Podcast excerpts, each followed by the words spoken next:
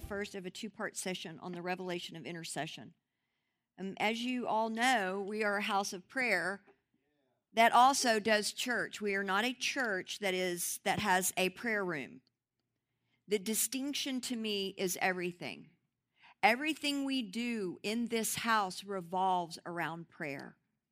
Everything in this house, it is, we are going for a 24 7, day and night, night and day, mission based prayer room.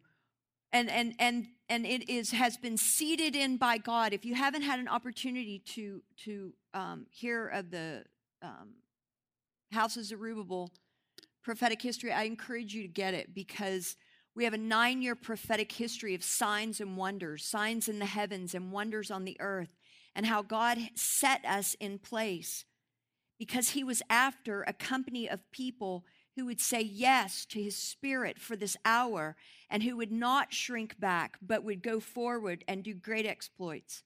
And I'm not just talking about signs and wonders and miracles in the marketplace like we've been seeing. I'm not just talking about a company of people who know how to go out and how to raise the dead, how to prophesy, how to heal the sick, how to cast out demons. But I'm talking about the friends of God. Those that know their place before Him, that their heart is so rent with, with affection for God, that they know that they have full authority to go before His throne and to cry out before Him and say, Oh God, would you have mercy on this nation? And I feel like that we have reached an hour of time in America where there that the, the trumpet has sounded. And the Lord has been speaking to us and telling us, get on the wall. Time is of the essence. Get on the wall because the enemy has plans for this nation that are not my plans. And unless there is a company of intercessors who know who they are, then the enemy will certainly boil over us. It will run us over. So I say this tonight with great sobriety in my heart and in my mind to tell you that the time for casual Christianity is over. It is over. We have crossed the threshold and we can never go back. And many of us, like Lot's wife, we still look back and we say, I really miss those days when all I had to think about was what was the newest fashion crave and and how I was going to plan the American dream and I was going to have the white picket fence. And that was the very thing that consumed our very thought life. But God is saying, I'm coming back. I am coming back. There is a day, maybe a Tuesday, maybe a Thursday, where He is going to come back and He will circle the earth and all will see Him. And I believe that time is short. And you will be the ones that see this. I will be the ones that see this. If you haven't heard Matthew Esquivel's teaching on eschatology, you should definitely get it. It's online. We podcast now. Go to www.hozdallas.com. You must excuse me. I have a um, a cold, and so you take those met that medicine in it, and then it just dries you out and you shrivel up and you're like, oh, wow, I have no water in my body. So this is, um, so I'm going to be drinking a lot of water or either that or running out of saliva. I don't know. We'll see. So I want to talk to you about intercession because the body of Christ seems to be a little bit confused about what is intercession and what is prayer because they're not the same thing. Okay? Prayer is the place where we meditate and we gaze at the beauty of Jesus. We meditate on his beauty. We gaze at his beauty. He shares with us his affections and his opinions of us. And it transforms us from the inside out. As my spiritual mother said, Oh, thank God she's finally praying so she can sit down on the inside. And that's really what happens in the place of prayer and when you have a life of prayer. It begins to transform you from the inside out. And you're not this, this person that's constantly fighting within yourself, but you're somebody who's fully satisfied in who God has created. That's not what intercession is. Intercession is somebody that comes before God to hear what he has to say, and then they say it back to him. Intercession is, is, um, is what we do to actually create life on the earth. We co labor with Jesus to create life on the earth.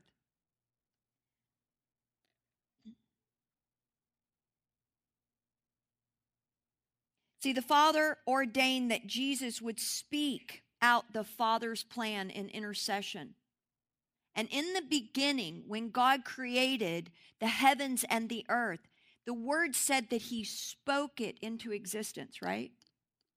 So we know that there was a spoken word and it resonated all throughout and it actually vibrated and it created a form called earth, right? So God said, Let there be light, and there was light. God said, Let the waters be gathered together, and it was so.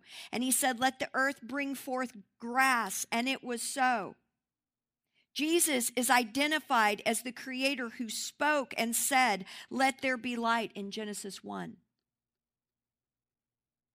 He is the one that sustains the universe by his word.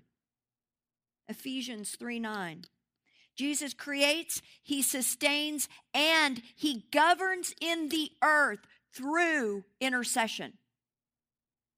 He creates, he sustains, and he governs in the earth through the place of intercession. Hebrews 1 3. It is this type of intercession.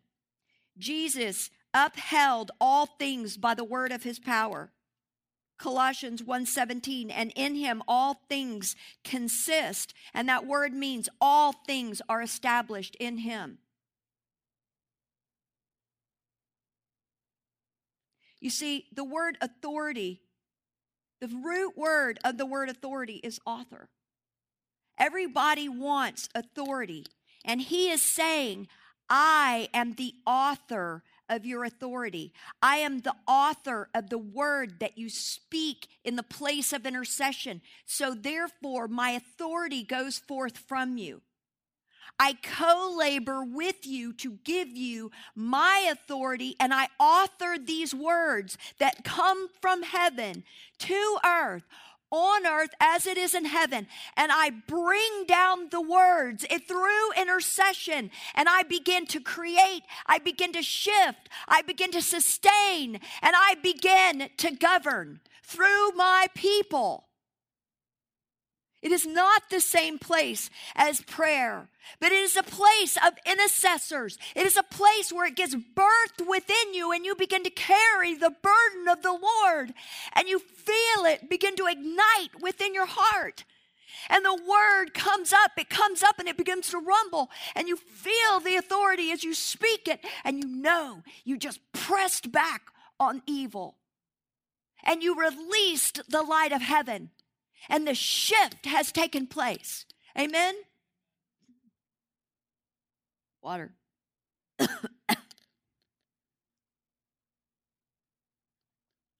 you see, God takes this so seriously that He told Moses, I want you to speak to that rock and I want you to command that rock to release water. What was He doing? Moses was standing in the gap between God and the children of Israel. He was standing there as an intercessor, hearing what God said, and then releasing the word of the Lord to provide provision and release sustenance. But what did he do? He hit the rock, didn't he?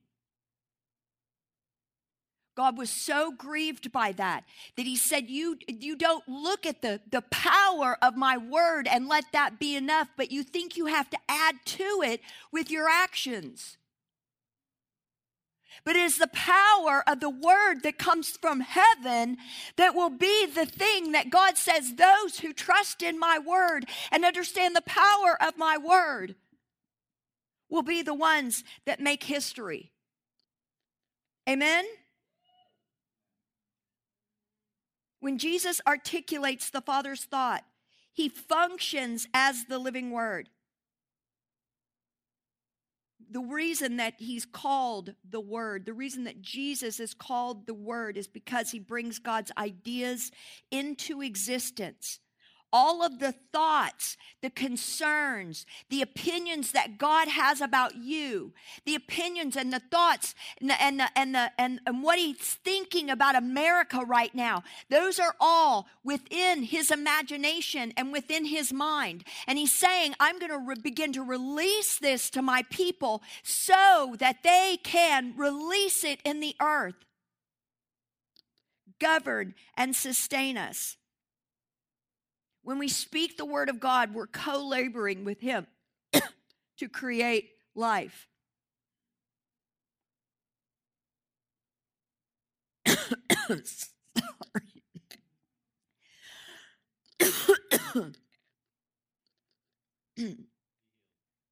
you. Amen. I receive that. In the beginning was the Word, and the Word was with God, and the Word was God. So sorry. All things were made through him. All things were made through Jesus. He was standing in heaven on that day when it was when the earth was created. And he knew what was in his father's heart and what was in his father's mind. And he gave life to it because he gave words to it. And he's still doing that today.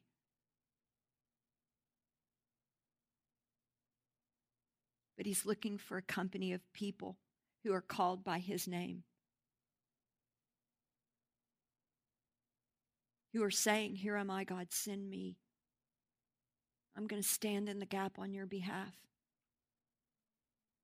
I'm going to stand between evil and your people and I'm going to hear your word and I'm going to release your word. Ezekiel 22 So I sought for a man and among them who would make a wall, who would stand in the gap before me on behalf of the land, that I should not destroy it. But I found no one. His eyes are seeking the earth to and fro, and he's saying, Who is it that will stand in the gap on my behalf? who will give themselves to this place of laboring day and night, night and day. God brings us forth in blessing and power as Jesus speaks his word over our lives. Of his own will, he brought us forth by the word of truth. Of his own will, he's the one that brought us forth by the word of truth. And we're walking along in our lives, and the Word of God is the Word of truth is going out and is creating and burning a pathway for us to walk in. Because Jesus is listening to what the Father is saying, and He's saying, I'm going to release that over you. I'm going to release my word, my word, and it creates life and it creates a pathway for you. The word is like a sword to strike Satan's domain. And that is what we are called to do in this hour.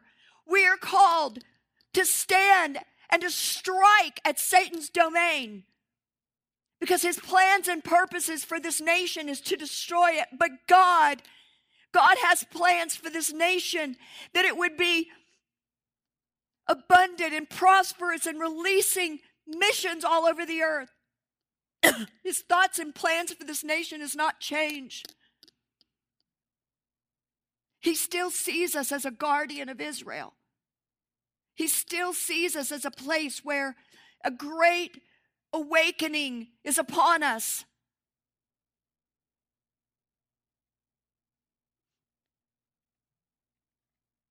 When Jesus was tempted by Satan, he used God's word like a sword to strike at Satan's domain. the sword of the Spirit, which is the word of God, he said this It is written, man not, shall not live by bread alone, but by every word that proceeds out of the mouth of God. Jesus said, It is written, it is written, you shall not tempt the Lord. See, when you're in a place of intercession and you know you have the Word of God, something rises up in you where you understand that you have that kind of authority to say, You shall not tempt the Lord your God, for I have already been given victory.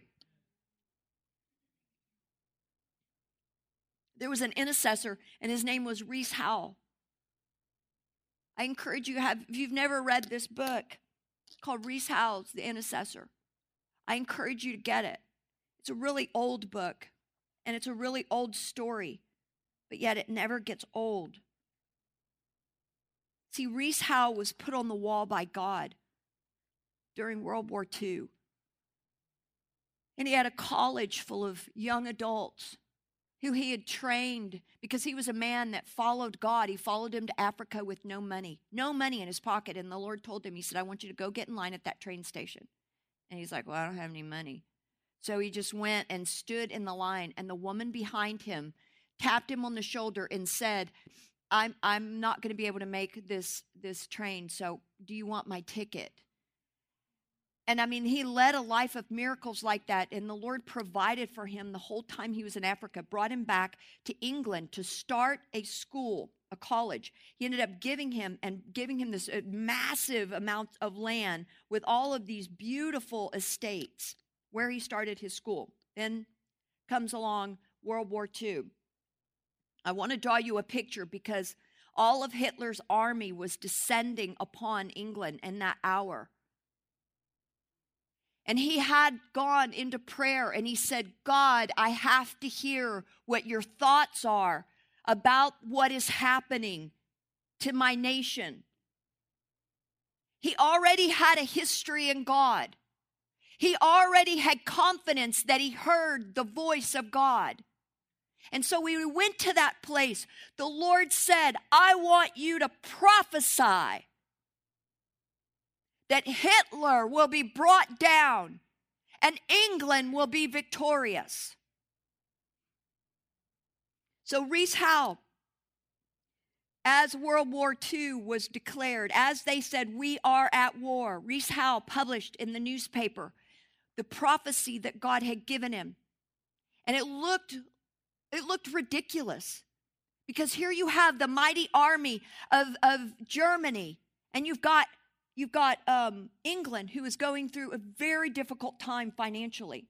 So they had very few planes, very few people in the army. So when all of Hitler's planes and, and, and, and armies arrive at Dunkirk, all of the, um, all of the um, warplanes, the German warplanes, are bombing England and they're destroying the nation with their bombs. But what happened? In that time and in that hour when it looked the darkest for England, there was a man and a company of people who were praying night and day, day and night. And they were play, praying with the assurance of the word that God had given them. And they were praying with hope. I want to read this to you from his own words, what he said. In spite of this apparent setback, you see, at the setback was when all of their planes had been destroyed. They only had a very small company of planes left, warplanes left. They had no hope. They had 500,000 of their army trapped in Dunkirk.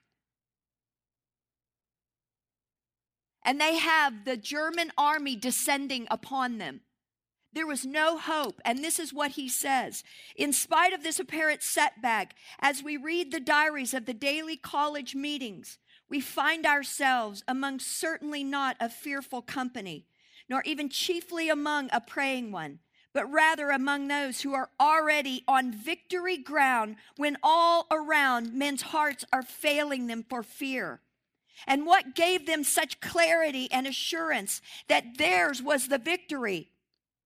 He said it was the prophetic word that we got, and we knew that we were already victorious. You see, the Word of God had already created life within them, and no matter what they saw, they still continued to pray and declare with faith. And so, what happened is on the day, they had two days left before Germany was going to completely destroy and wipe out half a million of English countrymen. And they said they continued to worship God. They began to praise Him for His victory because they knew no matter what things look like, no matter what Satan had planned for them, they had the word of the Lord. So on that day, clouds start rolling in and a deep covering covers Dunkirk.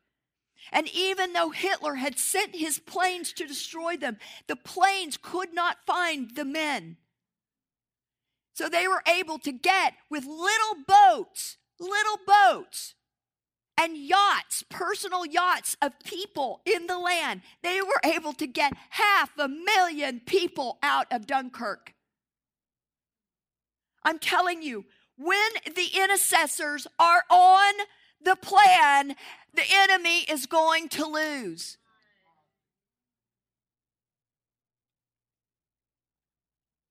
This is why we pray night and day and day and night. Jesus will use the sword or the rod of his mouth or intercessory decrees to remove all resistance to his rule.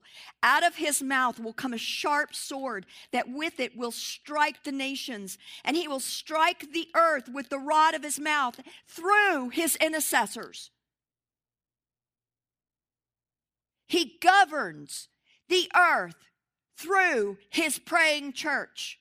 He governs the earth through those who hear his voice and they release it in that hour. And as evil is approaching, as evil is overrunning, we are standing in the gap and we are pressing back with the word of the Lord. Not with fear, but with faith. The word intercessor means to strike upon, cause to light upon, to cause to entreat to cause to intervene, to make attack, and to reach the mark. Jesus is the high intercessor. He is the high priest, and he stands before God interceding for us night and day. He has plans for to prosper this nation and to prosper everyone in it. So you have to ask yourself, why is it then does God allow bad things to happen? Right? It's an age old question. Bad things, good people. That math doesn't work because we know we have good God. But we have very evil demon who's on the prowl to destroy the plans and purposes for this nation. And so, what is it that God does? Is He raises up a rampart of intercessors and He begins to say, Get on the wall. You are in the hour of terror. And he doesn't say that to shake us or to scare us, but he says that to give us confidence of our victory that he's told us beforehand so that we can extract mercy and say, Oh God, would you have mercy? Would you give us the word of the Lord so that we know how to pray? He releases justice in response to intercession. Intercession is not just about pushing back a battle, but intercession is about releasing the angelic hosts over a city day and night, night and day. When you have a place that prays day and night, night and day, what happens? You have an increase of angelic activity that's in a city. All of a sudden, what happens? Everybody begins to prophesy more accurately pastors that are that don't even have dreams and visions are having dreams and visions wait a minute what's up with that so you have an awakening that begins to happen in the place and around the area where you have day and night night and day prayer And I tell you what, people can give Mike Bickle a hard time all they want. But when revival hits this nation, I will guarantee you, Father will put it in the account of the intercessor and not in the account of the evangelist. Because intercession and prayer precedes revival every single time. Where were the where were the disciples? They were in the upper room, weren't they? Before revival happened. Examples of God's justice healing, revival, soul winning, end time judgments, God's judgments against evil governments and their actions, righteous legislation, God's judgment on unrighteous laws, bringing them down, unity and reconciliation in the churches, in the families, in society, holiness. Beloved, I'll tell you that when you see, when you begin to see a holiness movement, you know that the intercessors have been on the scene crying out day and night to God. When you begin to see hunger arising in people that they would choose a life opposite to what the culture says, you know that the intercessors are on the scene praying day and night. When you begin to see the prophetic, the signs and the wonders increase in the land, and it's like, oh, psh, somebody's leg grew out today. Whatever. That happened the day before, and the day before, and the day before. What's happened? The intercessors are on the scene. Jesus requires night and day prayer as a condition to release justice.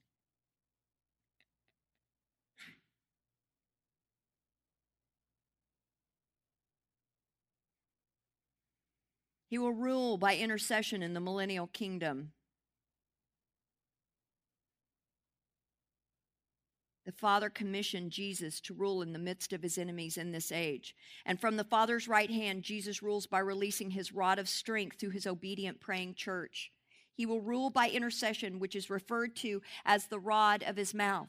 And the picture of Moses is a perfect picture of how God is going to use the rod of his mouth. How Moses went about to the enemy of the children of Israel. And he, he, he said he brought the judgments of God to him. He parted the Red Sea. It was very clear about how the rod is coming out of his mouth. The sword of the Spirit will be coming out of the mouth of the intercessors in this hour. And I want to give you an example as I wrap up a testimony of how we've seen this in our own lives. When we first um, started here in the building, we'd already been praying about three years. We had heard that the Super Bowl was coming to, to Dallas. And along with it, we knew that um, and found out that there would be a wave of, of human trafficking and sexual slavery. And some of these girls would be as young as um, five years old. And so they would import and had there was a history of reports. We knew this from from um, history of reports that we'd received from other Super Bowl cities and cities that had had major sporting events. They that the pimps will import upwards of twenty thousand children and young women, about fifty percent of them being uh, sexual slaves, meaning that they were there. They were not there on their own um, eminent, uh, um, their own accord. Thank you. So, anyway, so we began to pray about this and we'd already had we already had a justice set and we were already we'd been praying about it for years but we just got in that place in prayer and got into that groove with god and this thing rose up in us and, and we felt like the lord was saying not in this city and not with our children and we had this righteous indignation that rose up in us.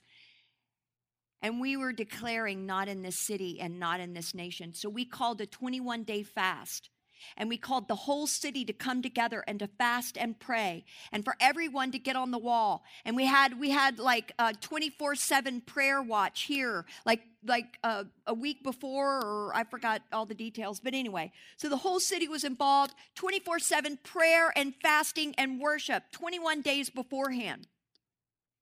So during that time um, a friend of ours had a dream. And in the dream um, there was a young girl that was that was held captive in, in sex slavery, and um, she was crying and sorrowful that she, about the condition of her life. And in the dream, Jesus was catching the tears, and when the tears hit her hand, they were turning to ice cubes. And so then she wakes up. And so the week that we are supposed to have the Super Bowl, something began to happen. It began to snow. And we're like, oh, it's snowing. Cool. We're praying, fasting, interceding, right? Well, then it begins to have an ice storm, right? Well, it keeps snowing and icing and snowing and icing and snowing and icing. And this went on for seven days. All of the schools were shut down for five days. That's never happened before in Dallas. We have never had, and it happened all over America and up through the Midwest and part of America. So the highways were shut down all across America.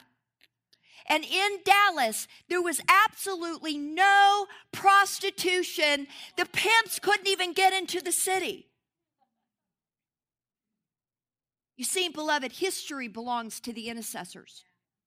If I were an evangelist, could I go out and and and and stop sex trafficking over a whole city? But God says, Who is going to release the sword out of their mouths? And so my friend called me and she said, I got a revelation about this dream. The Lord said, Those ice cubes are His just ice. It is His justice that He would save these women. That is what I call victory. Rees Howell is what I call victory. And I'm telling you, with what's going on right now and the posture that this nation has taken over Israel, how we have left Israel completely uncovered. I'm telling you, we have put ourselves in a very dangerous situation. And from what the Lord is showing me, I'm telling you, there is danger afoot. We are in danger right now. I cannot tell you about the urgency of what the Lord is showing us, but I'm telling you that uh, we are in big trouble in this nation. And so it is time, it is time for you to look at your day timer and you begin to prefer the hour of the watchman. Because there will not be a nation if we don't do this. And on Sunday, I'm going to talk to you about some of the prophetic words over the nation. And I'm not saying these things to scare you, but I'm saying these things to tell you that God has a plan of victory, but He's got to have people that get on the wall for the plan. And so if you can fog a mirror, you need to be on the wall. I'm telling you, there's nothing more important that you could be doing right now. Nothing.